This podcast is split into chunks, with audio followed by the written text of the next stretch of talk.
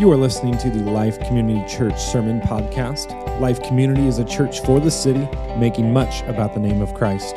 This podcast is available through all major platforms, including Spotify, Apple Podcast, and Google Podcast.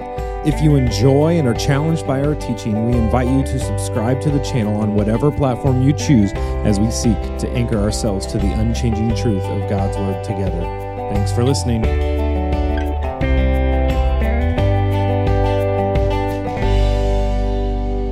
We are turning into the book of Hosea. Uh, we have two more weeks in Hosea. And I will tell you this I am up next week, and then the following four weeks, I'm on sabbatical. And I, wanted, I want you to know I didn't do anything wrong, okay? I'm not, they're not forcing me to take a sabbatical. Uh, it is in our uh, handbook, it's in our constitution. Our elders really want to see our uh, pastors take sabbatical away from work every five years, and this is year number six, and so I'm due uh, to do this. So I'm going to be gone for the four weeks, the last four weeks of May. We've got a lot of great guest speakers coming in, and I'm excited about them teaching from the platform. So just be uh, aware of that. You won't see me for a little bit, but know that there's nothing wrong, so don't spread any rumors, please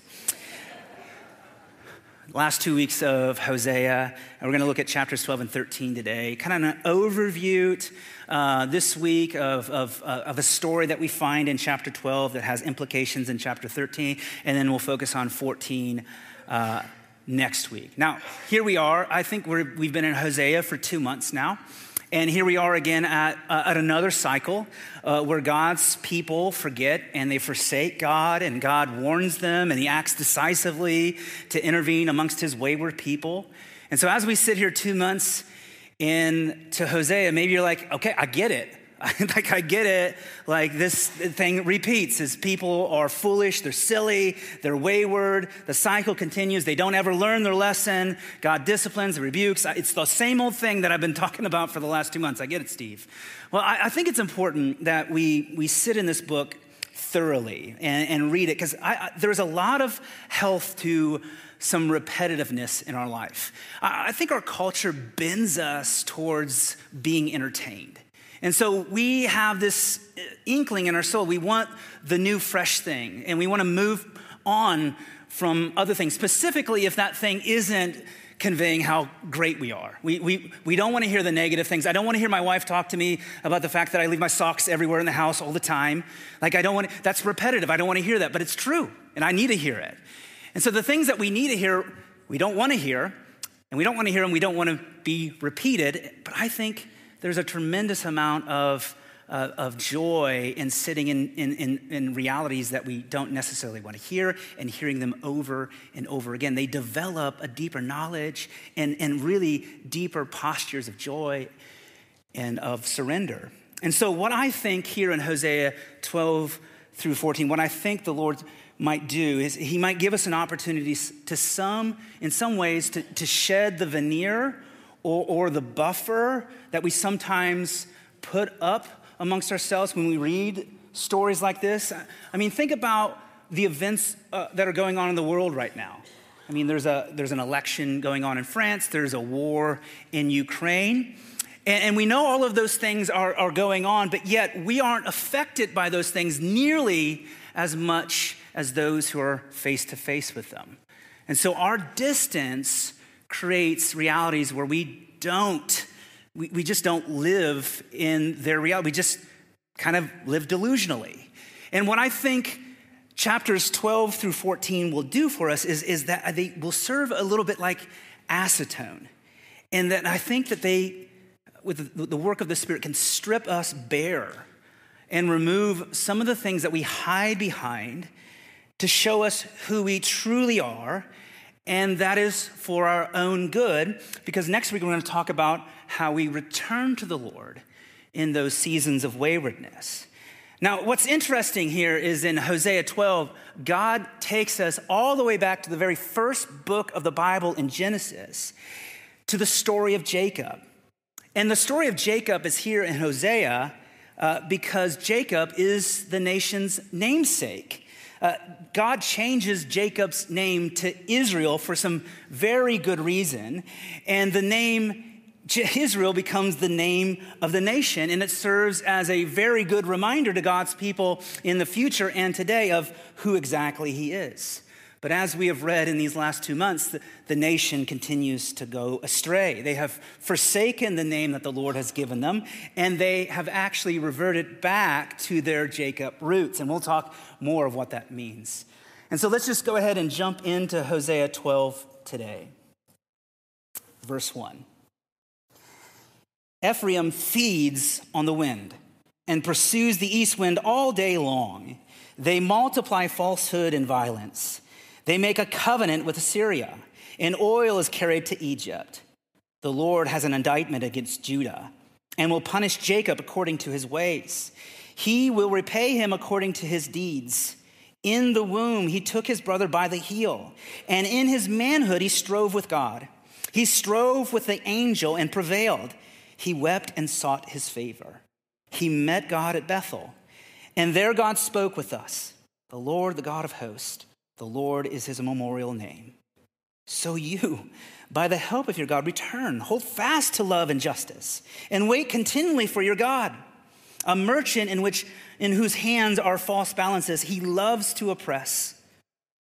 Ephraim has said, Ah, but I am rich, and I have found wealth for myself. In all my labors, they cannot find in me iniquity or sin. I am the Lord your God from the land of Egypt. I will again make you dwell in tents, as in the days of the appointed feast. I spoke to the prophets that I, it was I who multiplied visions, and through the prophets gave parables. If there is iniquity in Gilead, they shall surely come to nothing. In Gilgal, they sacrifice bulls. Their altars also have, are like stone heaps on the furrows of the field. Jacob fled to the land of Aram. There Israel served for a wife, and for a wife he guarded sheep.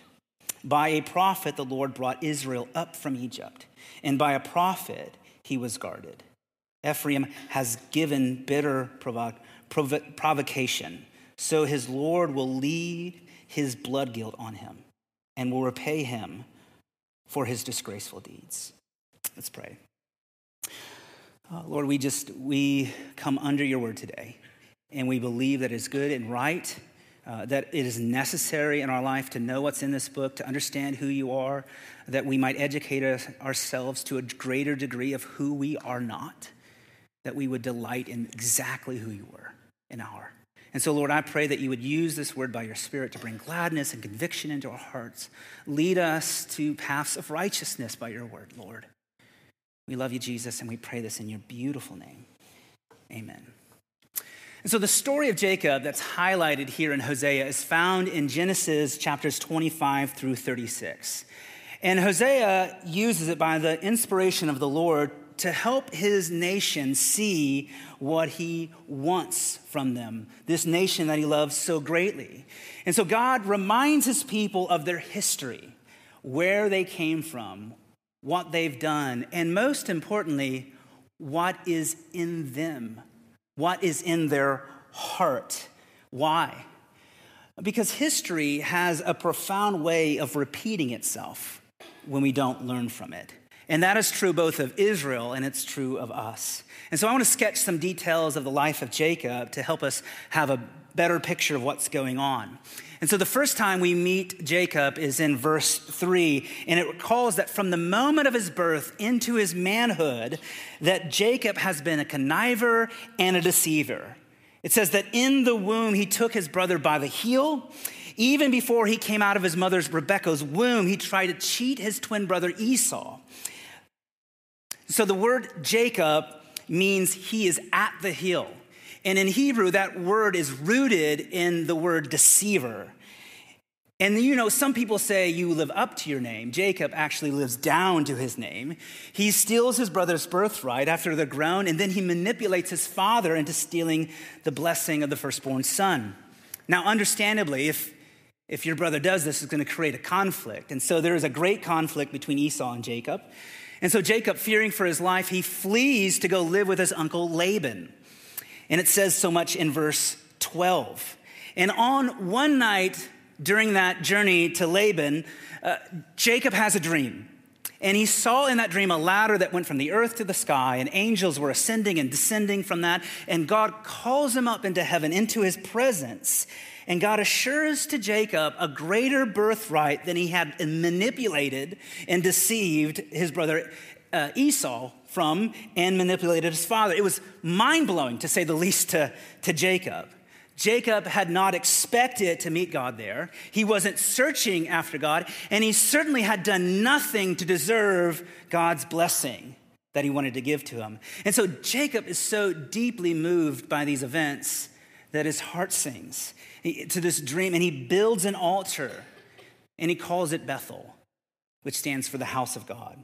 In Hosea chapter 12, verse 4, it says, He met God at Bethel, and there God spoke with him. And the Lord of, Lord of the, the Lord, the God of hosts, the Lord is his name. And so Jacob, the manipulator, the deceiver, had an experience with the sovereign, majestic God of the universe. And he was promised that his offspring would be like dust on the earth, plentiful. But Jacob wasn't necessarily ready to live as one who was satisfied with God's blessing nor was he restful in God's acceptance and love. His flesh still wanted control. He still sought to manipulate things so they bent towards him. However, Jacob finds uh, in Laban a more challenging opponent than he thinks. Laban is probably a bigger manipulator than Jacob was. And so Jacob falls in love with Laban's daughter, Rachel, and the two come to an agreement that Jacob can marry Rachel, but it will cost Jacob something. He offers to work for seven years in Laban's land to take Rachel's hand in marriage. And then Laban agrees to that, but we know that he has some tricks up his sleeve, including deceiving Jacob into consummating his marriage, not with Rachel, but with his oldest daughter, Leah. And then tricking Jacob into working much, much longer in his land to secure his bride. And so Laban seemed at every turn to outmaneuver and manipulate Jacob time and time again. He ended up living in the land of Aram with Laban for 20 years. 20 years. And in that time, he achieved a lot of physical blessing and wealth. But there still was a restlessness inside of Jacob's heart. And it says so much in scripture here. It says, But all of his riches can never offset the guilt he has incurred. And so, what Hosea says is that, that all of his wealth, for what he had, it never satisfied uh, the remorse of the sin that he first had done with Esau. He grieved what he had done to Esau, and he wanted to go home. And so he longed for return. He was stuck with Laban. God delivers him dramatically from the hand of Laban, and he heads back home. And in Genesis, our, narrative tells us over and over and over again that God was with Jacob. He was with Jacob. He had been there with him for the previous 20 years, although Jacob was oblivious to his presence and his activity, but God was with him. And on his way home to Esau, Jacob has a divine encounter with God. And we read of it in verse 4 here in Hosea 12. It says that in his manhood, he strove with God he strove with the angel and prevailed. He wept and sought his favor. God initiates a confrontation. He wrestles with Jacob all night by a brook called Jabbok. Jacob refers to this place as the face of God. And he said, I have seen God's face, and yet he has preserved my life. And so, as this crucial night of confrontation kind of comes to an end, God dislocates Jacob's hip. Some people think that he broke it. And because of it, Jacob limped the rest of his life. God did not want Jacob to fight anymore because Jacob wouldn't let go of the Lord until he blessed him. The deepest need of Jacob's life was to know God's blessing, even though he already had it. And that is our deepest need as well to know God's blessing, even though we already have it. The lack of sense of God's blessing and his lack of understanding it caused Jacob's manipulativeness, his deception. And in that wrestling match with God, Jacob had to face the man he had been. And in a moment, he had to relinquish control of his life to God. And so at the end of this encounter with God, God gives him a new name. No longer is he Jacob, the deceiver or manipulator. Now he's Israel, which can stand for God prevails. God prevails. What God wants most for his nation in this chapter is that they go to the mat again with him, that they wrestle with God over their identity, and that they relinquish their control, that they no longer live, but they don't live by their namesake anymore. As one who believes that God will prevail, they have resorted to their old manipulative ways. They have, in a sense, become like Jacob of old, self delusion believing that they have control. And so God is giving his nation a history lesson here. And it reveals to them and to us uh, an undeniable truth that, that I think King Solomon speaks better than most anyone. In Ecclesiastes, King Solomon says, What has been done will be again. What has been done will be done again. There is nothing new under the sun. This cycle of God's provision and blessing and love, meeting with human pride and unwillingness, and then humanity forgetting and forsaking God has played out ever since the beginning of time. And it will too in our own life, because it probably already has. Uh, there is a Greek historian named Herodotus, and he said, Of all men's misery, the bitterest is this to know so much and to have control over nothing.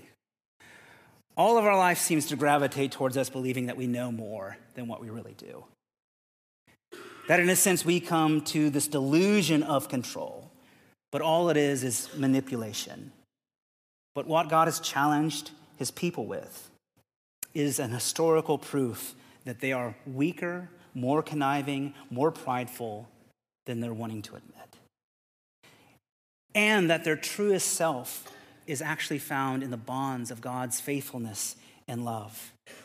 That they have less control than they think they do. And that their truest rest comes by trusting in the character and the name of the God they serve. And so, friends, look, just as the nation was forced to look back on its past in the hopes that it might alter their future, so must we if Israel looked back on the founder of the nation to learn pivotal lessons, we must look back at God's people here in Hosea and ask some very stark and specific questions of ourselves. Namely, what is in me? What's in me?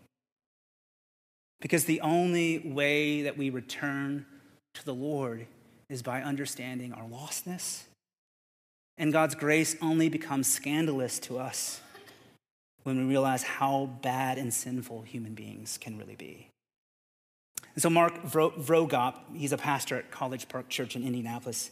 Uh, he makes a few comments on this. He says that we need regular reality checks because we will easily convince ourselves that we are the exception to the rule and that everyone else is worse than us. And he speaks of a few truths that Hosea paints for all of humanity that I want to expand upon. And so let's look at Hosea in a way it reminds of that it reminds us of who we really are.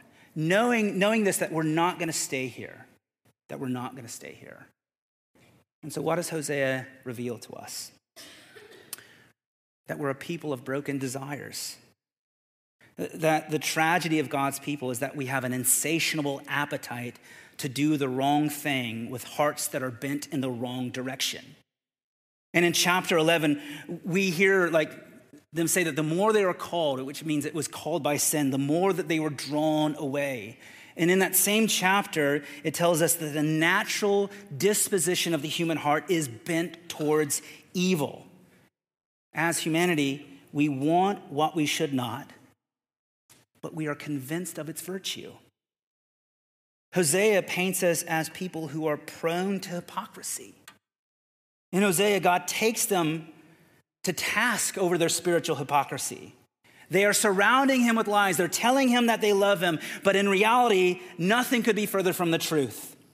It's very similar to what the prophet Isaiah said. He says this that the people draw near with their mouth and honor me with their lips, while their hearts are far from me. Sacrifice and worship and singing are continuing, but their hearts are far from God. No doubt they easily spot hypocrites in their midst, yet they themselves are full of spiritual fakery. Hosea paints us as people who have futile living. And we find this devastating statement in chapter 12. It says that, that the people feed on the wind, that they pursue the east wind all day long. And in the Bible, this kind of language about the wind is used to describe a passion for the pointlessness. In the book of Ecclesiastes, frequently uses wind in this way. And a great example of that is Solomon in, in, in, chapter 1 of Ecclesiastes saying, I have seen everything that is done under the sun, and behold, all is vanity, a striving after the wind. They are pursuing things that will not deliver for them, that will not satisfy them. Rather than looking to God for their deliverance, they have now turned to Assyria, they have now turned to Egypt. They are afraid of what is happening. I repeat, they are afraid of what is happening to them but they keep running to the wrong places. Uh, Tim Keller uh, is a pastor.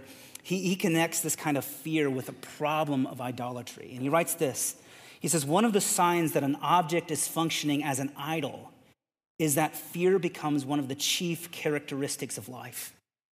When we center our lives on an idol, we become dependent on it. If our counterfeit God is threatened in any way, our response is complete panic. We don't say, What a shame, or lament how difficult this is, but rather what we say is, This is the end. There is no hope. And so this begs us to ask the question of what sort of fear is produced in our life if somebody came to you and said, All your money is gone tomorrow, or your job is gone or if you know that somebody you love won't be there tomorrow? Do we say, well, that's the end? There's no hope. And I think that that is the gracious hand of our God revealing to us that sometimes we have things in the wrong priority. Hosea says that we're self deceived. In verse 12, or chapter 12, verse 7, he characterizes us as a people of self deception. Uh, there's a culture that's characterized by oppression and unfairness. But the wealth of the nation has caused them to look over their sins. Their wealth has convinced them that they're better than they really are. Their prosperity has led to their pride. And their pride has caused them to minimize their waywardness to God. I mean, think about this. How much different would your life be if somebody took away all your wealth? I mean, what, what would you hold on to? what would you cling to? Life would be very different. We are very tempted to, in life, have this sort of arrogant disposition uh, to look at the course of our life and think, look what I did. How dangerous is it to believe that God blessed us because we're special or faithful? how frequent it happens that we believe the press releases of our own self deceived hearts. That maybe we don't intellectually confess it, but in our action, we convey it. We believe that we're the most important person in the world. Hosea says that we're never satisfied. Maybe we would want this indictment to stop, but it continues. In chapter 13, verse 2, it, says this now they sin more and more. They make idols for themselves from their silver, cleverly fashioned images, all of them the work of craftsmen. Human beings are never static in their sin, there's always a pull towards the next. And this text tells us that because they became skillful at creating metal images. They were the works of craftsmen, and yet the people in them became like the morning mist, like dew on the ground, like chaff, like smoke. They loved things for a moment, and then they were on to the next thing. They were all in for a moment, and then they were on to the next thing. And I'm sure you get a sense of this in your own life the promise of the next vacation, the promise of the next experience, the next weekend, the next job, uh, a promise of the next compliment or the next affirmation or the next completed project. Or maybe it's the promise of the next relationship or the next pleasing image or sexual experience. This relentless pursuit, this insatiable hunger, creates people who are unstable, unfulfilled, and deeply, deeply unhappy.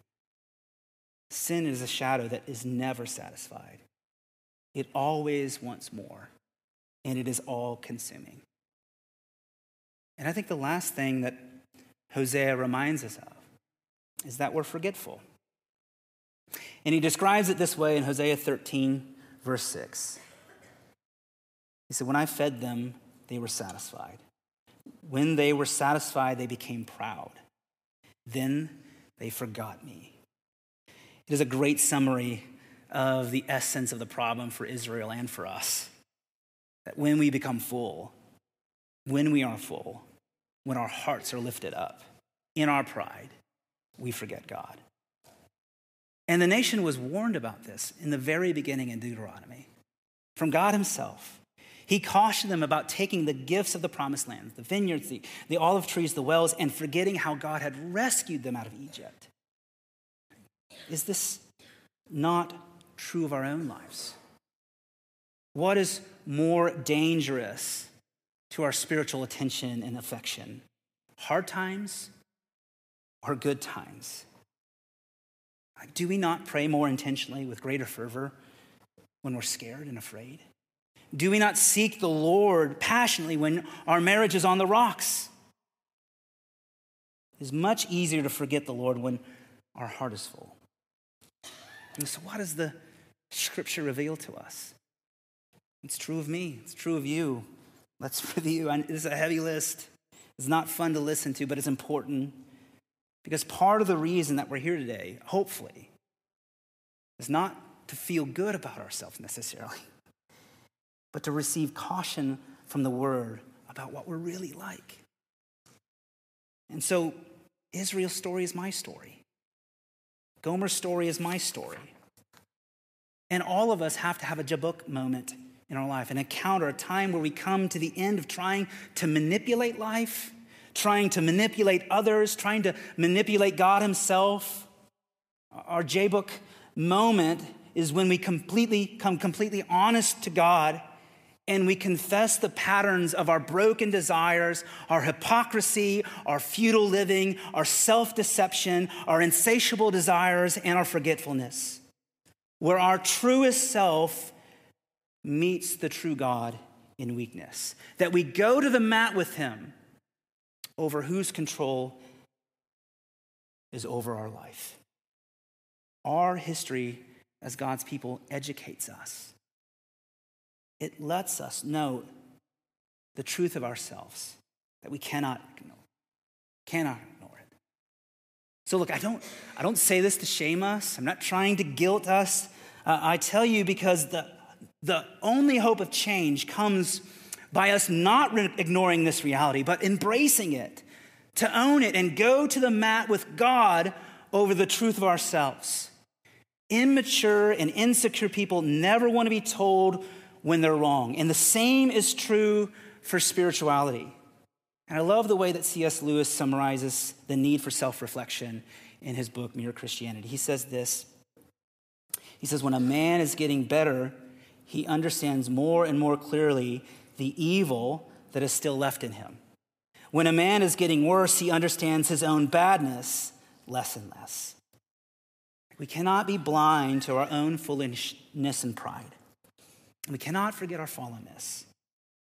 Because the lesson of Hosea is very, very clear. The more that we trust ourselves, the more in love with ourselves we become, the more we prioritize ourselves the more we control by means of manipulation, the more destructive we become to ourselves, to others, and to the world. You know, chapter 13 is a hard chapter to read, and I want you to read it on your own. It's full of language uh, of God destroying his people. After a long suffering period, God allows his people to be destroyed. And it's full of imageries of children dying and pregnant women being ripped open. And what is often our response is to read it with great offense as we consider how could God do this to us? but we take very little ownership in the fact that we are the ones that created the mess. That this is 100% on us. It is not God's fault, but our sin would rather have us indict God than admit our own lacking and corruptness. And so, friends, my point is simple today. Uh, the history of God's people is our people, is ours. We aren't just like the people in Hosea. We're not just like them in a way that we can just, well, I'm kind of like them. No, we are those people. And if we don't heed the warnings of our past, we will walk in the same destruction that they find. And so here's what I want us to consider this week it's a simple question What is in me? What is, what is in me? And to be honest, to be honest about it. Because there is joy in going to the mat with God over the control of our lives. There is joy in surrender. There's joy in trusting him in him. The truth is, is that Jacob found it, and his name was changed forever. That God would prevail. God prevails. And he will do with us the same, with or without us.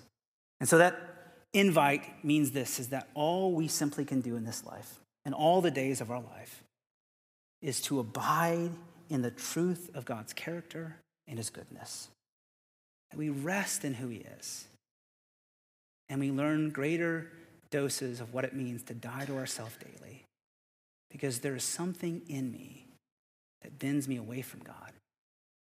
And it is for my joy to be honest about it. Hosea 12 and 13. Next week, we look at how we return to God.